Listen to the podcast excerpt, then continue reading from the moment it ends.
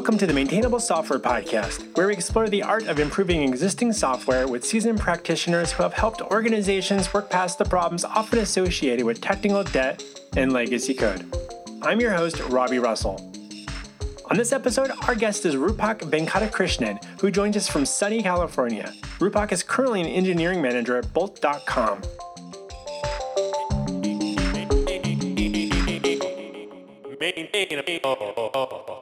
Rupak Venkatakrishnan, welcome to Maintainable. Hey, Robbie. Thank you for having me. It's great to be here today. I'm so excited to get to dig into some of these topics with you today. So, first off, like I ask most people that join us, given your experience in the industry, what do you believe are a few common characteristics of, dare I say, well maintained software code? Yeah, so, you know, I, I thought about this uh, when I was like, you know, preparing to talk to you, and like the, the, the things that I, you know, finally boiled it down to because I felt like you know they were there. They were like they were not things that I had actively thought about. But when I thought about them, it came down to like four high level areas, right? Simple, keeping it up to date, documenting weird things, and easy to develop. I'm gonna get into each of the uh, each of the things, and then you know we'll go from there. So when I say simple, is like you know don't build what you don't really need plan ahead, right? Like think if you're building something, think, you know, a year out, two years out, but make sure the system is extendable, but don't really build things that you don't need because you're going to start maintaining them. And somewhere along the way, you know, your plans might change and you would have built what you don't need.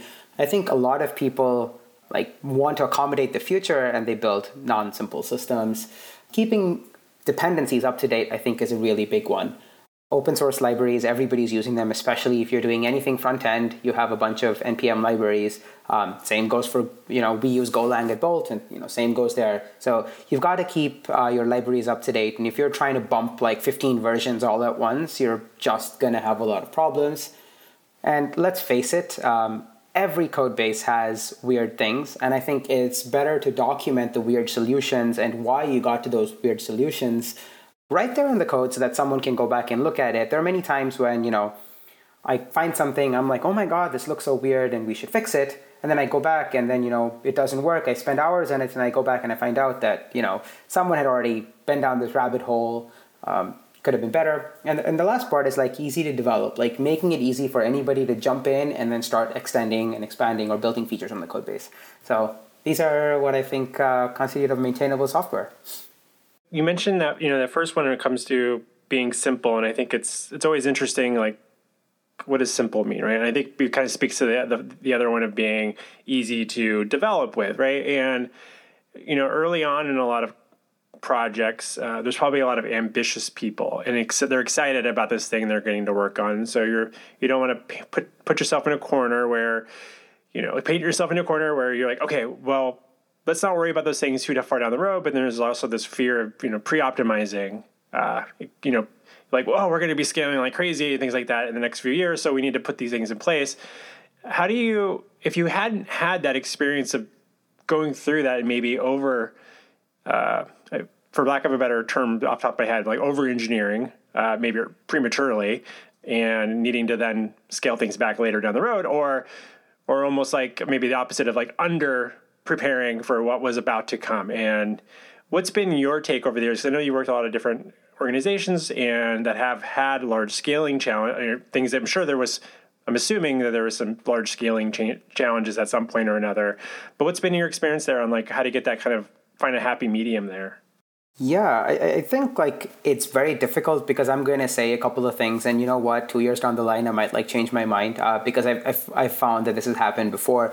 But uh, right now, sort of what I find has been working for me so far is. Um, there are things that are like you know your data models are going to be really hard to change right like let's say you're starting with something completely new your data models are the fundamentals of your business and you're going to build a lot of things around these that's where you want to take your time, build something that you know you can extend upon, right? But let's say you're building a service and you're going to have an endpoint. There's no like don't don't add a bunch of caching don't don't try and get there just yet you don't know what endpoints like that is the part where i would say you don't need to optimize super early right so it, it's a little bit of like you know finding out sort of what you're not going to need even in the terms of data models recently i was working with uh, you know an engineer on my team and we were like hey Um, if we add this, a bunch of complexity comes up in the way we do some exports and some joins for ML models.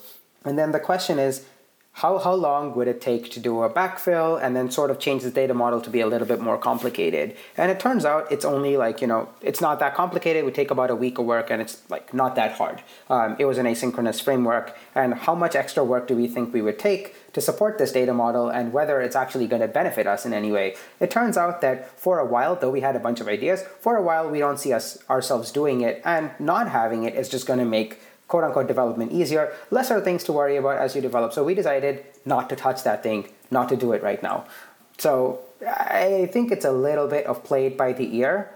Um, I don't I don't think that that's the answer you wanted to hear, but you know that's uh, that's. Uh, well, it's it's very common to contextualize that around. Like you know, it's always it depends on the situation, right? And you learn from that over over a period of time, and you make hopefully smarter decisions as you go forward, as you learn from those past ones. And even, I think, admittedly, you might make decisions now based off of you know, 10, 15, 20 years of experience in the industry, and you're probably not going to get it right every time still. So I think that that's that's okay. I think if, if anything, it's like anticipate that you might get some things maybe inaccurate. It's a kind of early on guess guessing game to some degree. Um, and I think if you have more people involved in making decisions, that's also helpful. I think it's kind of what you're speaking to there. So, what are some technical hurdles that you face when you've been inheriting new to you software projects? I think, you know, um, this is going to go back to document the sort of weird things, right? So, my team has been recently taking over uh, infrastructure at Bolt. And like, this is like one of the things where we took over um, like a lot of infrastructure because the company uh, has been around a little bit. And, um, you know, we're, we're trying to go around and figure out why certain decisions were made and you know, it turns out that like at the time, those decisions were pretty logical based on the tools, the software, whatever was allowed, or various different edge cases built into you know on the infrastructure side you're building for edge cases not on the infrastructure but also in the code that some developers might have done and it was easier to move forward faster. And understanding what is like you know what was done and why was it done uh, was sort of like one of the harder things. And the other uh, thing that I, um, I mean, I, am sure people talk about this a lot is, is, you know, the bus factor. If only one person understands one thing, like forget like you know inheriting a piece of software or anything. There are there are some times when you know someone understands a system very very well, and you know what they go on vacation and suddenly it feels like it's unmaintainable. Really, it's not, but you know that's sort of where where it feels like you've ended up. So uh, I think right now that's uh, one of the things that's been on top of my mind because there are some systems where you know I feel like oh you know I have knowledge or someone else on my team has knowledge and. Uh, what do you think contributes to that type of scenario where you end up with? It's almost like I think in one way we can call them like, oh, they're specialists for that particular part of the of you know your infrastructure system platform and then there's another part of it. It's like you know, I always think of those as being like these weird silos of information, of, of, of knowledge, and there's that fear. You know, you mentioned the bus factor. Then I know you went on to a nice, good example of them going on vacation. But if they got hit by a bus, and you're like, oh shit, what happens now? And that, that, that's a fear. You know, I talk to different teams quite often where they're like, you know, someone's leaving and they've been here for 15 years, and all that information that's in their head that we're not going to be able to extract because we know that as much as they say they're going to document as much as they can before they leave, well, people use the documentation. Will they? You know, it's all those like weird contextual things that get lost, right? As people come and go from projects, and that becomes really difficult. But like in like a normal environment where like say someone's not leaving, but the silos still happen, right? And so you kind of touched on sounding like maybe you're even guilty of it to some degree yourself. What what is it about the type of work that you're working on that you're like, ooh, I'll, I'll protect this in a way, or I'll take care of this until it's ready for other people to really get introduced because it's maybe half baked, or I'm making some assumptions based off of my own personal experience because I know there's a few systems that I know really well that my team doesn't, and I'm like, oh no, like I hope they don't. I hope it is. I hope this doesn't break when I'm on vacation. Yeah, so uh, I'll actually get into like one of the things that I know I'm um, like like you alluded to that I'm guilty of, and then you know we'll sort of go from there.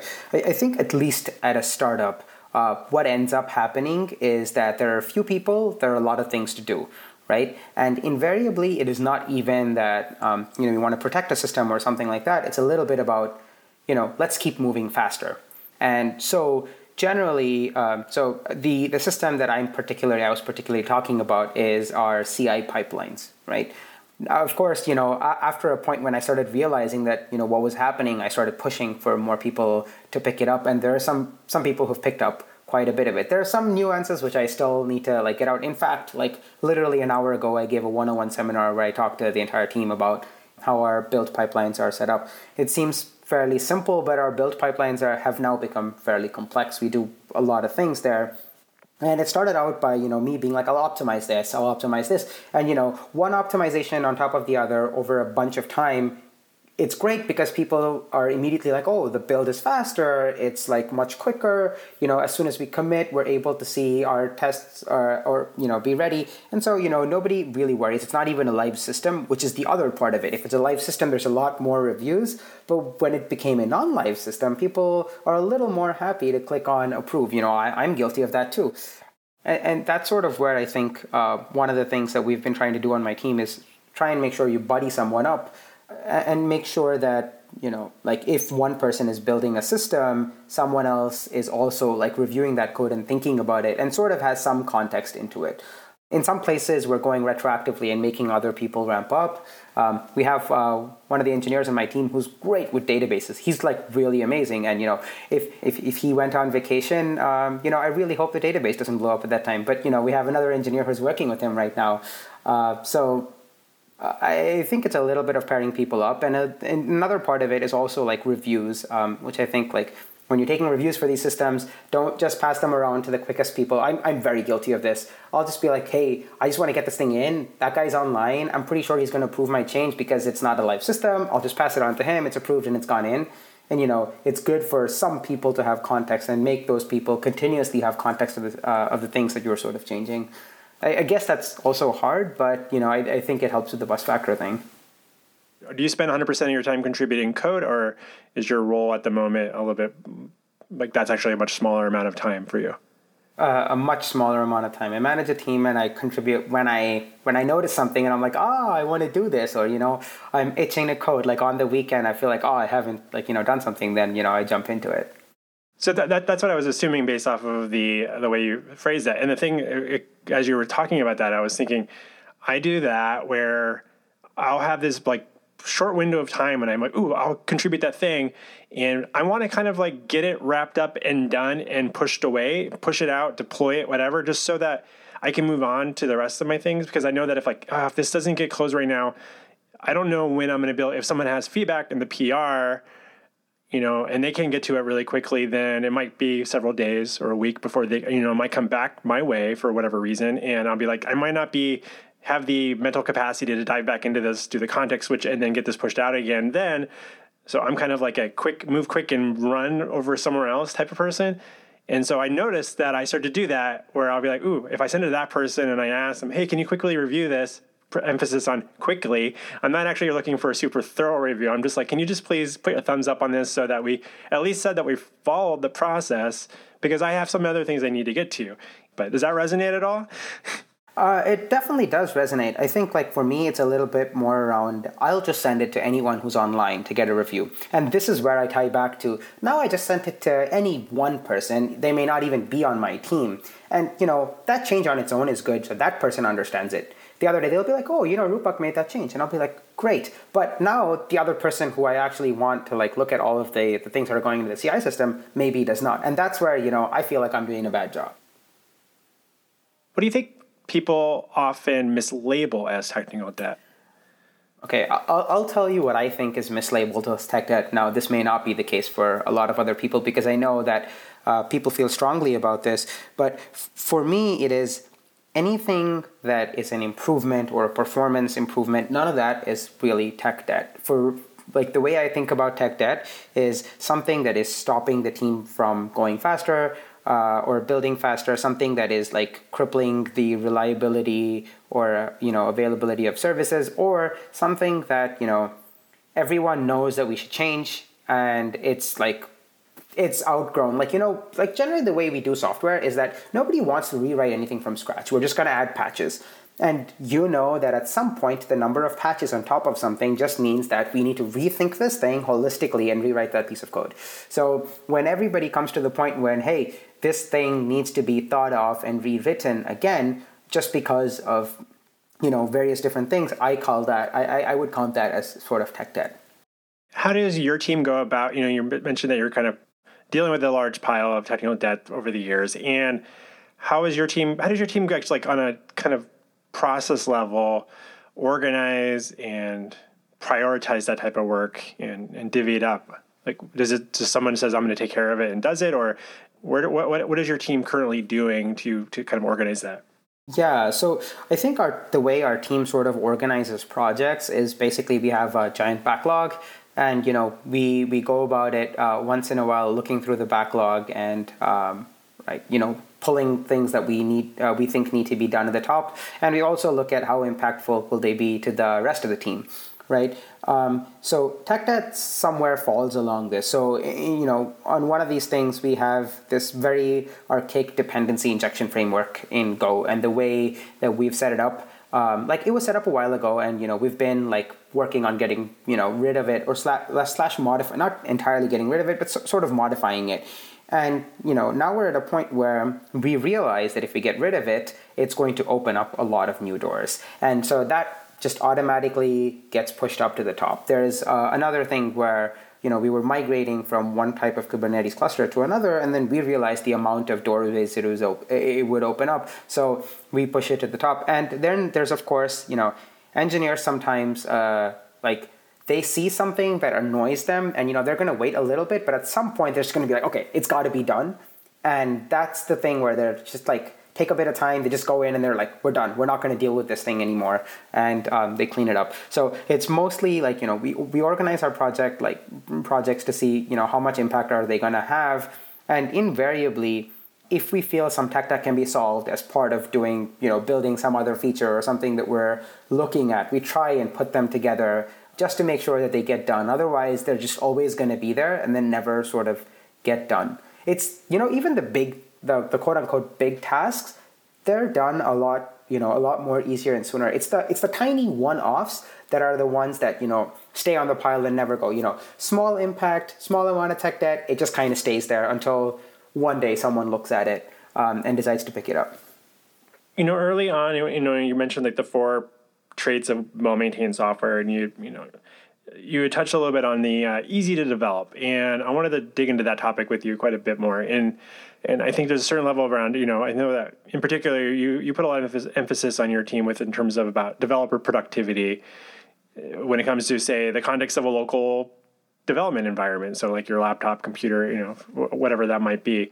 You know as systems are growing in a lot of organizations across multiple platforms and different services and potentially different languages and things kind of running in parallel and things are a lot of interdependent systems that need to be working in some way so that you can even run the like whatever the code base that you're working on.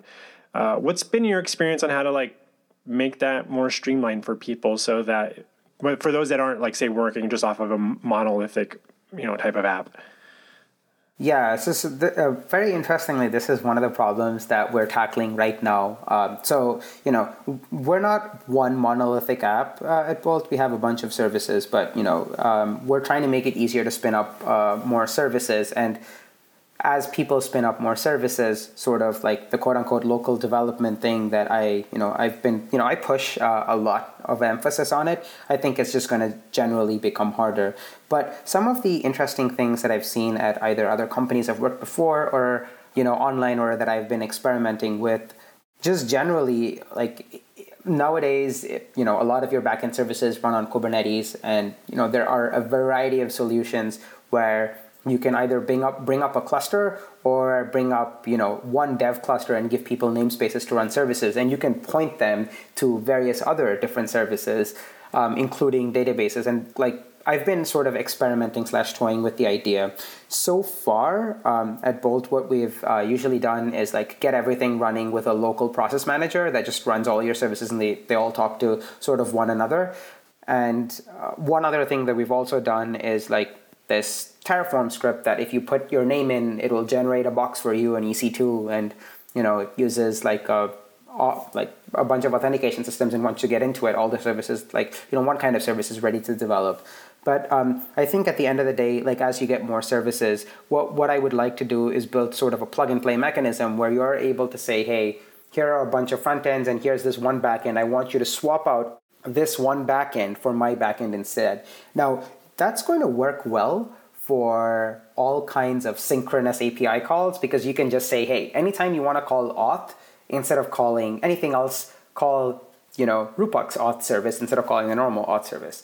Where it's going to become a little bit harder is going to be these asynchronous things, like what happens to things in queues, or you know what happens to anything which is reading off. Like you know we have some Redis queues and we have like various other things. The asynchronous things are where it's going to become harder. And I, I think my answer or solution to that is like for an asynchronous system, if you're able to test its inputs and its outputs very well, um, and test all the cases, I think you should be a little comfortable then pushing it to staging and then running it, uh, running more tests there. Now, maybe there is a better way to, to, to work with asynchronous things, but I think the synchronous things are are where um, you know usually there's a lot more of like, does this exactly work, especially when it's front end back end communication sort of thing. I'm thinking, you know, because you're working, you know, in the infrastructure side of things, and I come from a world of, you know, primarily working with like Ruby on Rails type applications, and running things locally was always been fairly simple. Like I always think of like, oh, like I would always like fast forward, you know, go back five, ten years ago, if an employee's like, oh, my internet's out, and then they're at home or something, I'm like, well, you can still work on the app, right? Like it's just all local on your machine. But now we live in this world where we're like, well, we need to connect to these different services all the time. And there's all the, you know, outside of just third party systems, you know, platforms that like used to be just APIs, but now it's like there's a lot of internal APIs basically. And like how much testing do you do within each individual service against those other services where like where you don't actually need them to be running necessarily say to run your test suite or something or to test through things or do you have ways of simulating that without actually requiring uh, communicating with a real running service elsewhere. I think this is like uh, one of the interesting things. I, I think we came up with a solution that I kind of like at this point.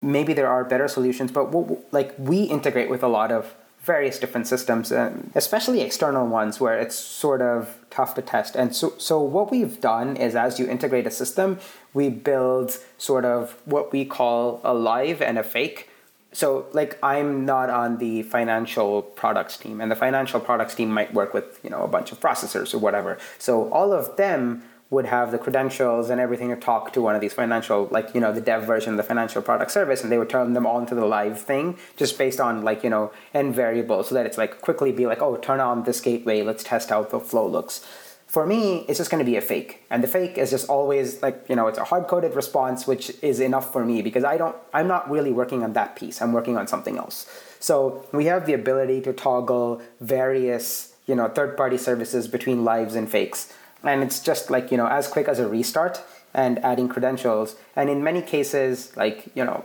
like it's so simple that so far it hasn't caused us any issues. At some point, I suspect it might.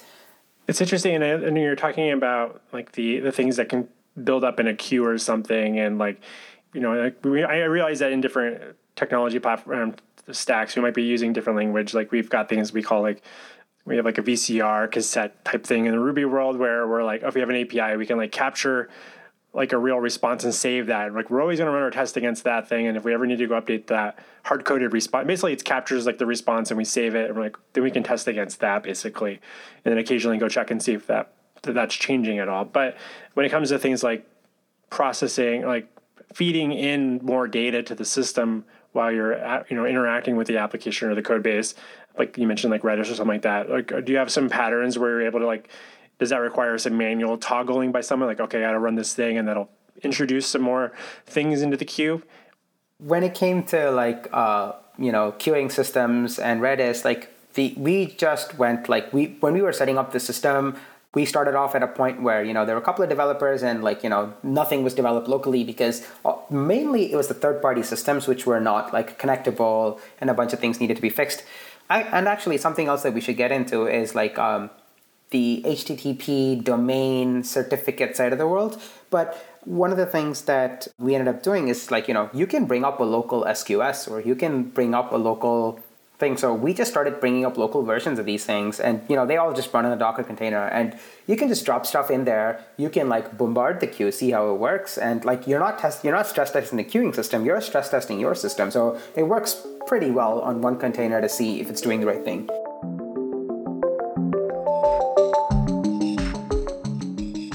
We'll be back with our interview with Rupak in just a moment. Hi, it's me, Robbie. I want to take a quick moment to say thank you for making time to listen to the Maintainable Software Podcast. If you're finding these conversations valuable, please consider sharing a link amongst your peers on social media and or writing a review on Apple Podcasts.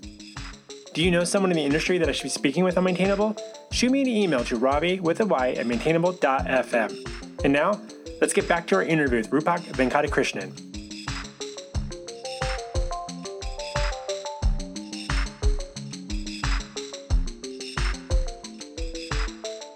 So I was also curious. Uh, does your engineering team have any metrics that you track to kind of that relate to, say, the health of your software de- delivery process? So no, we do not have a formula or something, but this is something that I've been thinking about in terms of like you know how um, how quick or how, how good is our software delivery process. Like the metrics that we've been looking at, they're not formalized, but um, a while ago, the amount of time it took to get something into production after running all tests and integration tests used to be a couple of hours, and it used to be a lot of painful time. Like when I joined in 2019, our integration tests were rarely green. Like you would have to like manual check some of them, things like that. Today, it takes about 10 minutes to run all unit tests, 20 minutes to run all integration tests, and about 20 minutes to build. And none of these parts are actually, like, none of them are, like, well, uh, there are occasional flakes, but none of them are is actually consistently flaky, which I think is the best thing that we've been able to do in this amount of time. So that has actually made you know deploying or developing a lot more simpler. When we know that something fails, arguably it's either a flaky test or something has gone wrong. And you know, very rarely is a flaky test a thing nowadays. It's like a wrong test. We saw a test just a couple of hours ago where someone was like, "Oh, you know, the code is wrong." And I was like, you know, we looked at it and it turns out that someone was asserting the items in a queue, I mean, uh, items in a JSON should be exactly what it is and some items were reordered. So it was very quickly to say, "Go fix that." That's the only kind of flake that we have now. So those are those little random things that can kind of trip you up after a while you know, when you talk about like flaky builds and stuff, are there other things that have kind of common themes of things you've seen pop up over the years that are like these seem to be some pretty common things that developers like ah to offer up some advice to people listening to keep an eye for no um, okay well i think like the, the thing that i've seen both at uh, you know i mean we don't have it at bolt anymore but the thing that i did see at bolt and at some point that we saw at uh, my previous company spoke as well was invariably people run packages of tests. So in Go, Node, whatever, you test package by package. And I've seen in multiple places that if you never re reorder your packages, you find that one test depends on another and people don't think about it or people don't realize this. And the way we figured this out and found this out at Bolt, and it was a really hard uh, couple of weeks, is we just turned on always randomize the order of the tests. Those three weeks were hell. Um, people, but you know, the engineers and everybody was just like, okay, we've got to fix this out because it's causing other problems. Um, and you know, we managed to actually dive in and um, clean that up. So that's one thing which I've seen happen twice. You know, to me, it's like we should never end up there. I think everyone would agree that you know one test should not depend on another. But um, if you're not like sort of actively looking out for it, you don't realize that it could happen. That's interesting. I think that's some, that's that's some good advice there randomize your tests. And another thing you had mentioned, you know, you're speaking about dependencies there. What does the process look like? It's a lot easier today for anybody who's using something like GitHub because, you know, Dependabot is going to take care of Golang, Node, Python. So it does so many things. So we definitely have that set up we're able to trust our CI system enough to say that if something passes all tests, it, it, should and can be merged. So those are some of the more easier versions of things. Now, the problems or the things that um, occur are when you know they make breaking changes and our CI sort of fails. Then it's like who's going to pick this up? Who's going to like fix it? But you know, invariably people pick it up and people fix it. And there are, of course, some of them which are really hard that we never get to. And then there's the other side of the world, which is more like how often are we going to upgrade the Go version that we're using or the Node version that we're using? We've been pretty good about keeping very close to the latest version. So this means that um, in our case, for example, you know, for the Go binary, like Go 116 released like I think maybe two days ago or a day ago. So we're just waiting for a couple of other places to support what we need, and we're going to switch over as soon as possible. Invariably, someone will pick it up and do it. One, because there's a new feature that we need, but we also find that the closer you are to sort of uh, the bleeding edge, the less things that you have to think about. It's only when you suddenly have five versions, six versions, that's when, you know, it's a lot of changes that you have to look through, make sure nothing's going to break for you. Um, so if you're constantly doing it, I think it's sort of, it is a bit of work, but it's sort of going to be easier on you um, in the longer run. I know that in some folks that I've talked to on on the podcast and one of the things that I've seen, and we've we've worked on a couple of things too here, where there's kind of like a dual booting strategy. I don't know if you've looked into that at all, where you'll, let's say you have your main, like the thing that's running in production, you have your the versions you're working against, but you can also have like say your build, kind of like what you're doing like with a Dependabot type of approach, but you can also with new versions of like let's run against the whatever say is the main version of that new the new version of the you know say go or something like that and you're like if you could figure out how to like follow that what's what's kind of bleeding edge there and run your CI against that you can you'll find out you can have that run consistently and maybe in the background like once a week or something just to give you an indication of like ooh there's maybe some syntax changes that are coming that's going to break some stuff in our system. Maybe that's something we should be aware of now or not um, as at least something that so that way you're not necessarily manually needing to go okay now who's going to go take that step to go do that and go test this out? Where i know like a lot of dependencies will do that but it doesn't always maybe necessarily happen on the the top level language type thing. Yeah that actually makes a lot of sense. Definitely something to think about. Uh, actually, now that you mention it, the one thing that we've had it, uh, had a lot of um, you know a, a, tough time sort of upgrading has always been Webpack, the uh, the JavaScript bundler it's gnarly. Um, our Webpack builds are crazy at this point. We do a lot of complicated things. It's not that our code is bad or anything. Our actually, like if I rewrote it, I think I would pretty much end up with roughly the same thing as what we have.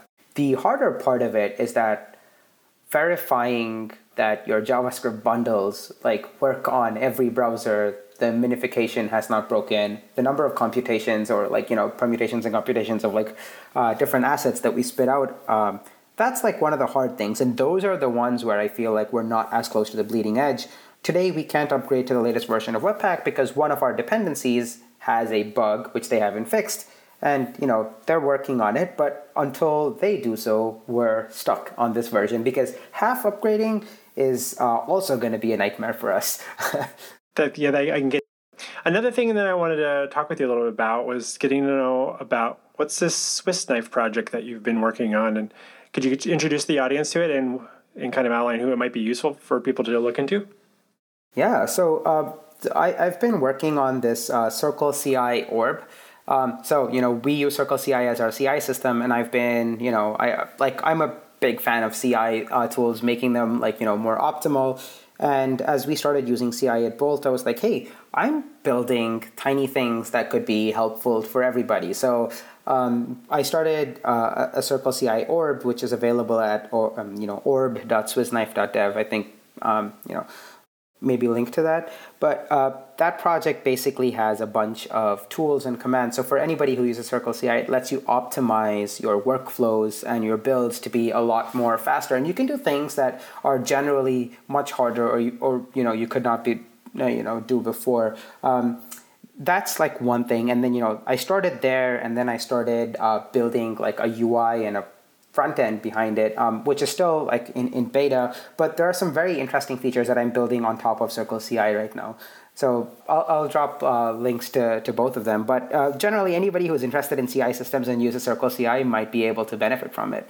Awesome. Well definitely yeah definitely um, send those over and i'll include links to that for the audience there I want to quickly circle back to something you mentioned earlier. We are talking about local development, and that's around HTTPS and like what, did you mean by that? I think when it comes to like certificates and stuff like that, like SSL certificates, and like how does that apply to a local environment where you're working off a local host or whatever? Yeah, so I, I think the, the most interesting part of local development, you know, we were talking about like third party dependencies, and that's sort of where I think this comes in, right?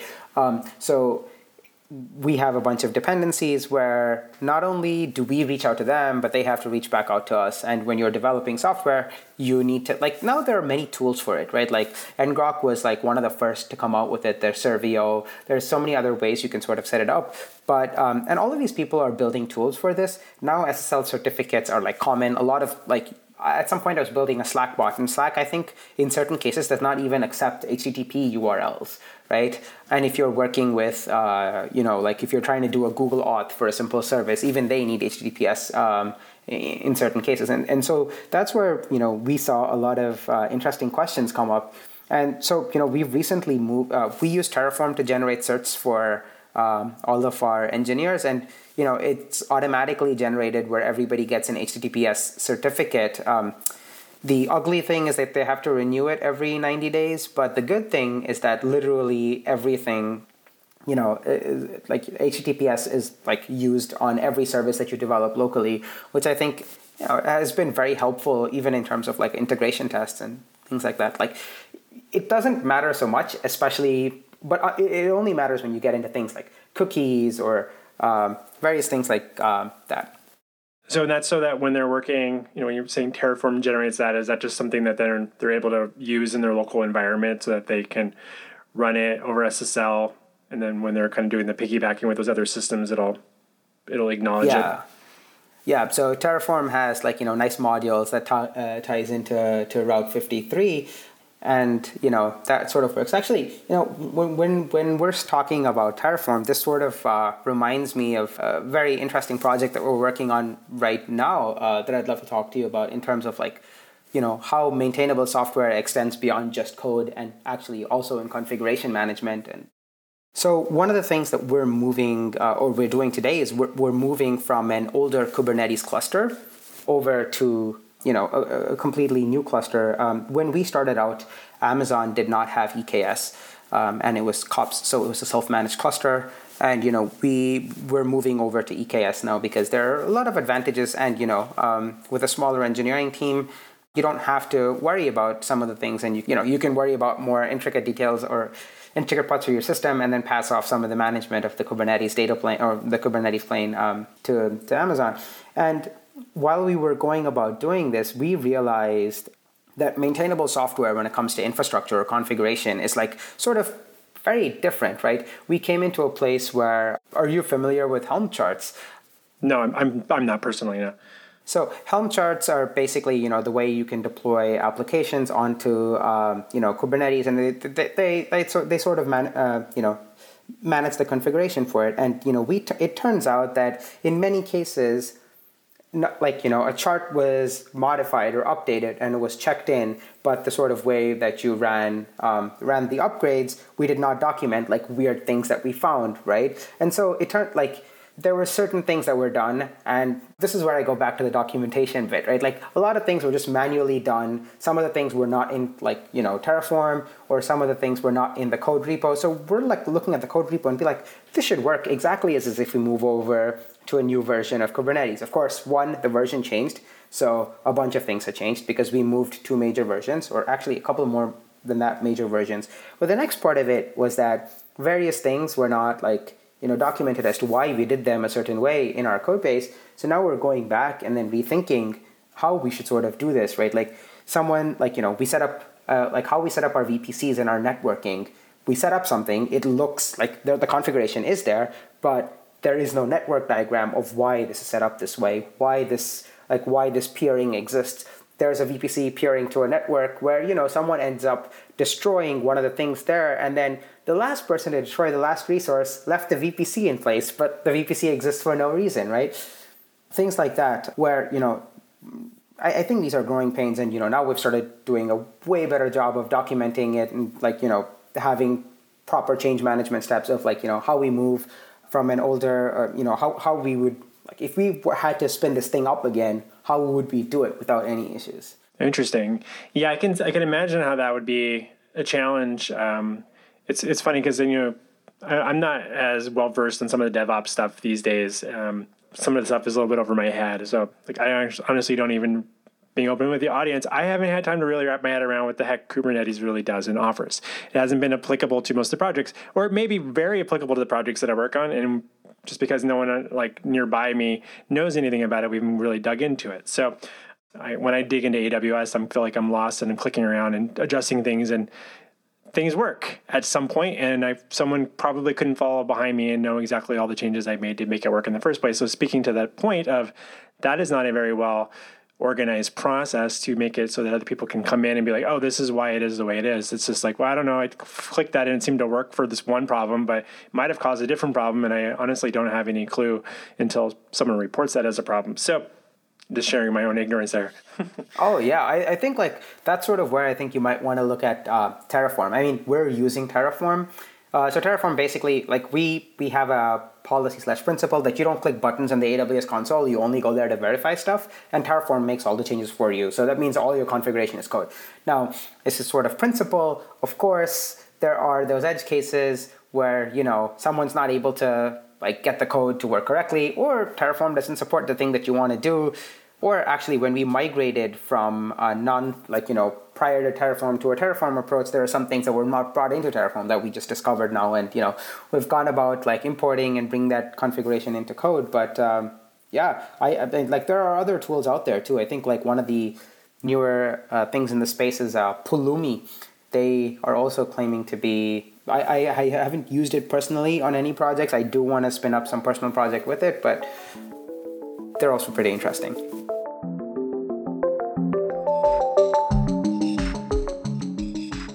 Hi there.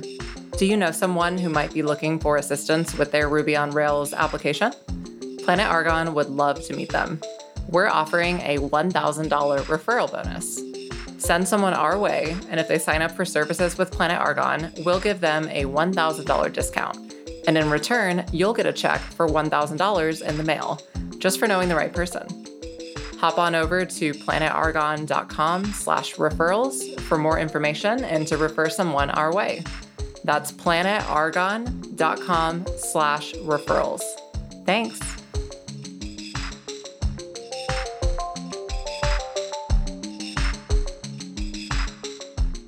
All right, so I, w- I was hoping to get some advice for the audience. So let's, let's so maybe there's someone out there listening right now who's a software developer and they have some experience working in kind of the infrastructure side of things, and they might be feeling some pain points with the deployment process or the build process. But maybe there's someone else on the team or there was someone at one point that was in charge of that. And so they're like, well, I don't know that that's really my area. That seems to be so and so's responsibility. So I'll just kind of let them deal with that but maybe they've asked like hey is there any way we can improve like the reliability of our CI build or speed it up because maybe it seems to take a long time, but I don't really honestly know that because I don't have a lot to compare to because our every application is different. So when you you mentioned your builds might take 10, 20 minutes and they're like, well, mine takes an hour. Is that a really long time? I don't know. And I think everybody would like, well, it depends or probably that does seem kind of maybe it's pretty slow to get that feedback cycle. Um, and maybe, but maybe they've talked to the DevOps person or the person they think is a DevOps person, and they've not been able to get around to it. What advice could you offer the audience that's listening to be like to reapproach that conversation to see if they can maybe collaborate on improving the situation so that they're not just hoping that someone else will take care of it for them? Yeah, I, mean, this is a sort of an interesting problem, and that's sort of why, um, you know, like we face this problem at Bolt. It's very interesting that you ask, where there was this sort of like divide, right? Like, you know, where an application developer thinks that something could be better, and then they ask, hey, can you improve this? Now, the person on the other side is like, improve what, right? Like, you, unless, like, there's a sort of divide where sometimes um, not, I'm not saying this is always the case. At least it was in our case, and you know we're working very hard to fix this, and I think we have to a very to a very good extent. But there's just like we need to do X. You just say we need to do X and don't don't talk about what your actual requirements are, and they don't understand what your system is doing. So they're operating with your application as sort of a black box, and you are operating. Uh, like or the infrastructure side is operating with the application as a black box and the, info- the application person is asking the infrastructure person to do something, assuming that they understand the application side. And I think bridging this gap is sort of like very important.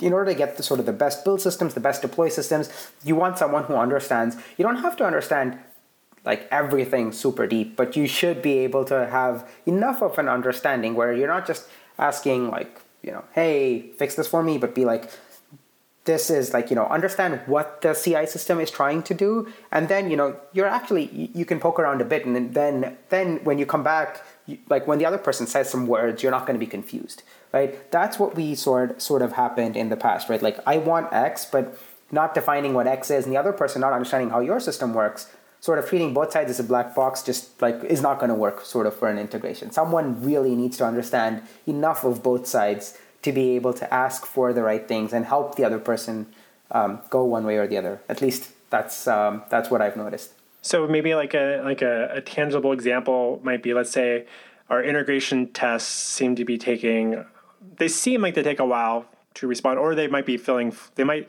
it might seemingly feel flaky or it seems like it actually maybe even like let's say those actually run faster on my own laptop than they do out on Circle CI. That seems maybe something's off, right? What is it about that? And so maybe having conversation with that other person that's in the infrastructure about like, can we walk through and just kind of go through the build process a little bit to see like where is this slowing down or yeah i think like the conversation would like at least you know the way we are trying to do it right now is like we're trying to educate people on how the ci system works right? And then like once you have a high level understanding of how the ci system works like you know, like i actually like like i mentioned earlier i gave a talk on how circle ci works and the various concepts and why we do certain things. So at this point like a good amount of the engineering team knows what circle ci does. Maybe not in depth but how we designed our workflows how we did certain things and you know why we made these decisions so now, the next time when someone says, hey, you know, this thing could be faster, they understand what caching is happening, they understand what we're trying to do. So we can then walk through and then be like, hey, this is sort of what you tried, and this is sort of what we're seeing, and this is why it's faster on your laptop. So integration tests are uh, actually a common example. Um, when we started out, they used to take an hour and a half to two hours. We've brought it down to 20 minutes. And this is not just by, like, it's not like we doubled resources or anything like that. It's like the same number of like the same amount of resources, but then using them in a smart way. And this was like digging into the application, finding out what are the things that we can parallelize, what are the things that are cause uh, like taking uh, a bunch of time, and invariably it has to be, I, I, think, a collaboration between the people who are actually building the application and people on the infrastructure or dev- developer productivity side of things. Nice. So, a couple of quick last questions for you. One is uh, Bolt hiring at the moment. Yeah, Bolt is uh, hiring a lot. Uh, we're looking for backend engineers, front end engineers, SREs. I'm also hiring on my team, which is the platforms and infrastructure team. So mobile engineers, I forgot to mention that. So um, if anyone uh, listening is uh, looking out for a job, like uh, feel free to reach out, or if you want to try something different, or, or want to like join, like want to look at the payments industry or the fintech world, definitely reach out. Excellent. I'll definitely include a link to the careers page in, in the show notes for everybody. And so, where can listeners best follow your thoughts on software development, DevOps, infrastructure online? Yeah, uh, so I, am on Twitter. Uh, actually, I'm on Twitter, GitHub, LinkedIn, all of them the same handle. It's Roopak V, R O O P A K V. I'm usually tweeting a lot of random things, so uh, you will find me when I'm frustrated with certain tools yelling, or sometimes when I'm very happy with certain tools, I will be, you know, posting a bunch of GIFs. So excellent. Well, it's been such a delight having you on Maintainable, Roopak. Thank you so much for joining and talking shop. Thank you. It was great coming and chatting with you too.